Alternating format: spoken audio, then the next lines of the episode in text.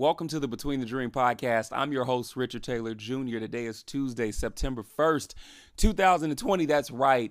You just got podcasts back to back by me, and you're going to get a ton more. Why is that? Because the month of September is Suicide Prevention Awareness Month, and there is so much for us to talk about. So excited for it. But before we do, I want to go ahead and make sure I take a quick second to say thank you to all of the new listeners for tuning in to the podcast. Your presence is so appreciated. Please make sure that you subscribe on whatever platform you might be listening on and make sure you share with somebody else who might not be listening just yet. And then, of course, I got to thank my dream squad, my dream team that continues to come back and support me every week.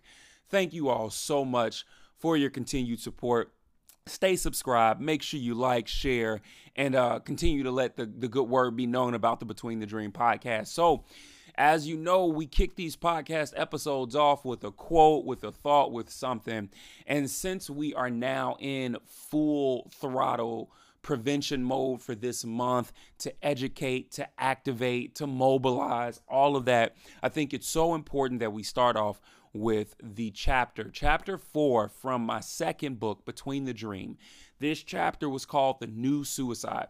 And there was a quote that I had from Albert Camus that came, and it said, In the end, one needs more courage to live rather than to kill themselves.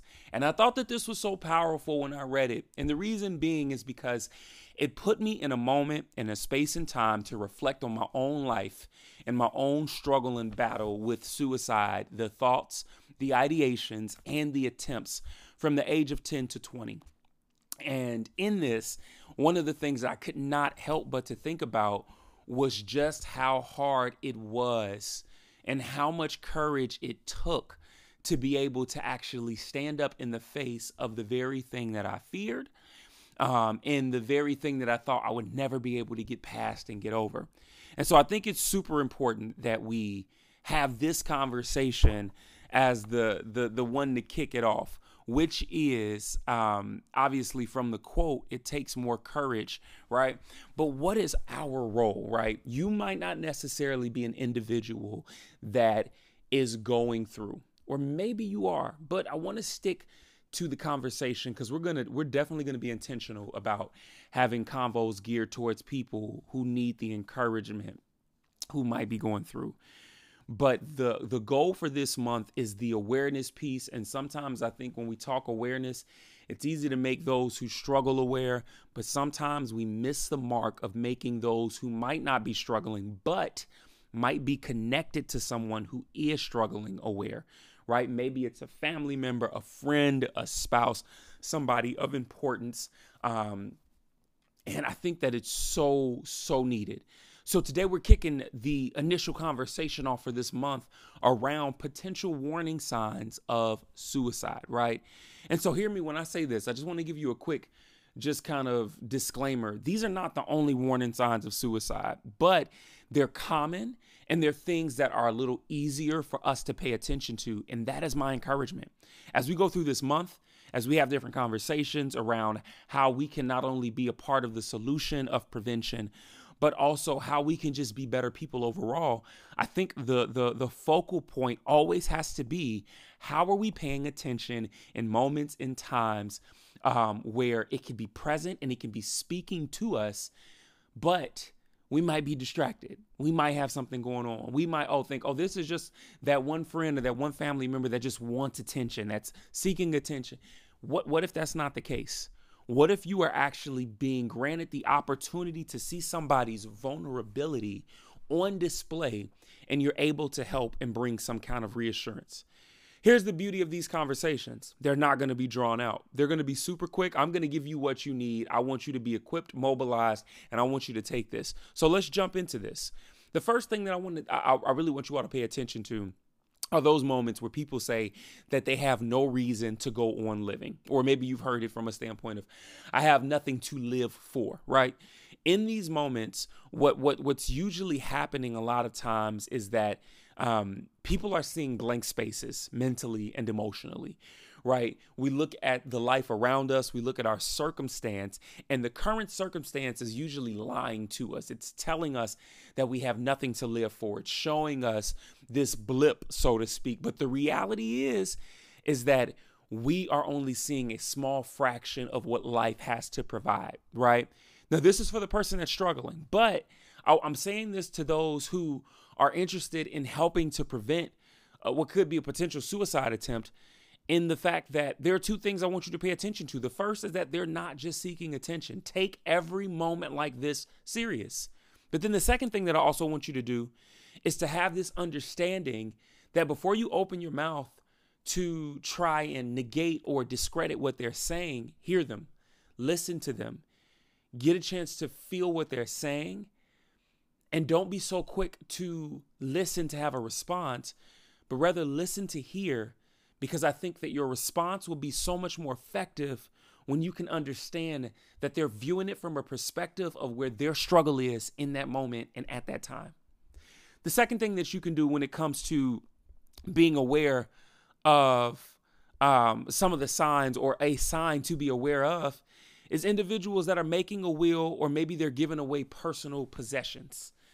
Had this happen before, um, and I, I won't say names or anything, but definitely am, am, am brought back to a conversation uh, and some circumstances that took place um, in my younger years, college specifically, of a, a, a, somebody who used to be a close friend and I, I wasn't paying attention because I was so indulged with self.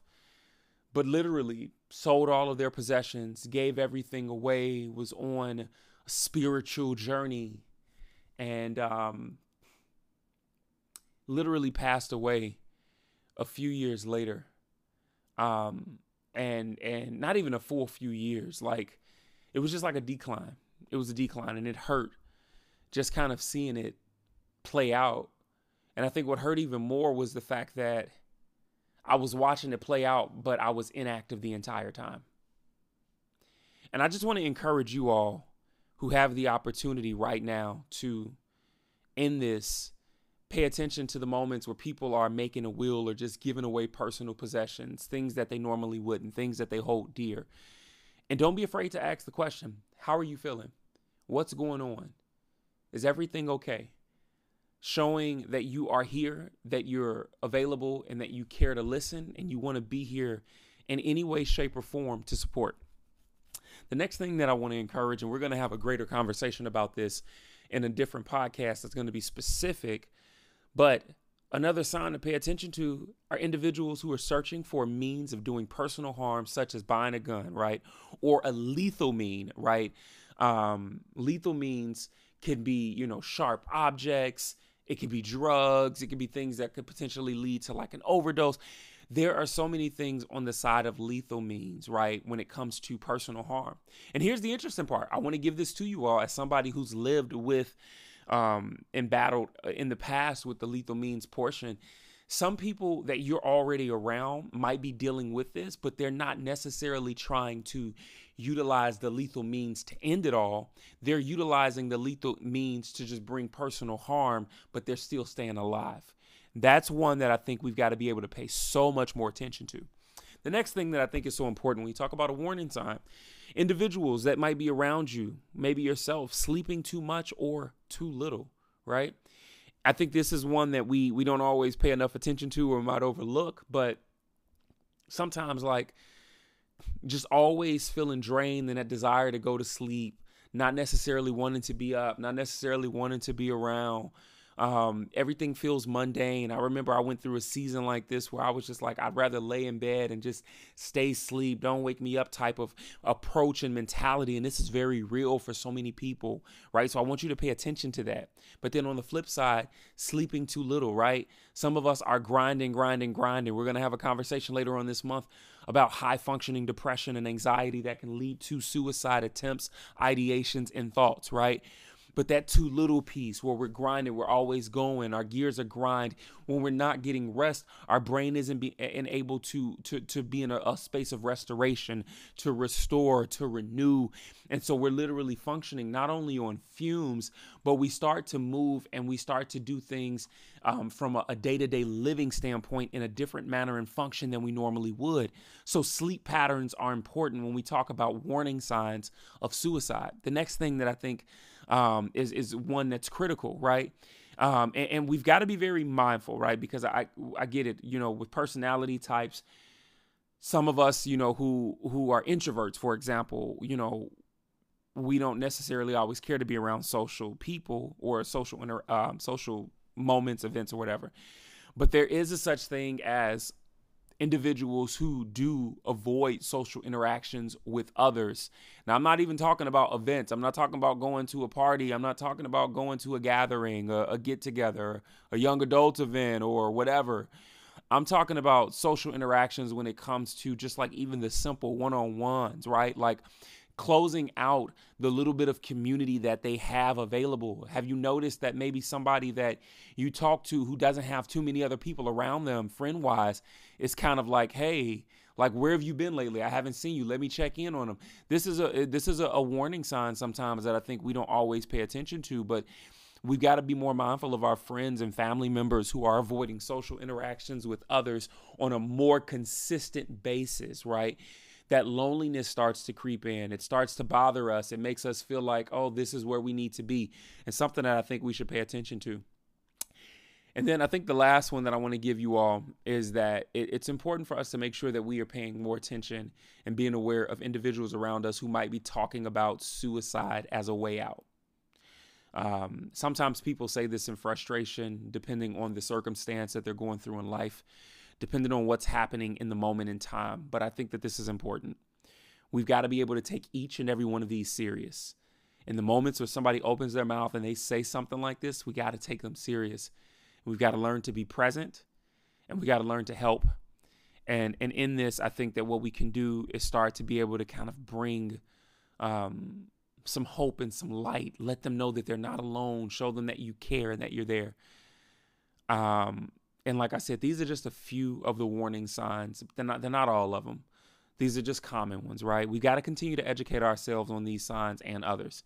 And I would love to be able to come back and talk about more of these as we go through. I've got some amazing guests coming on the podcast this month and even doing some live videos with me on social media that I think that um, that you're going to be able to benefit from and that I think you're going to be able to learn a lot from.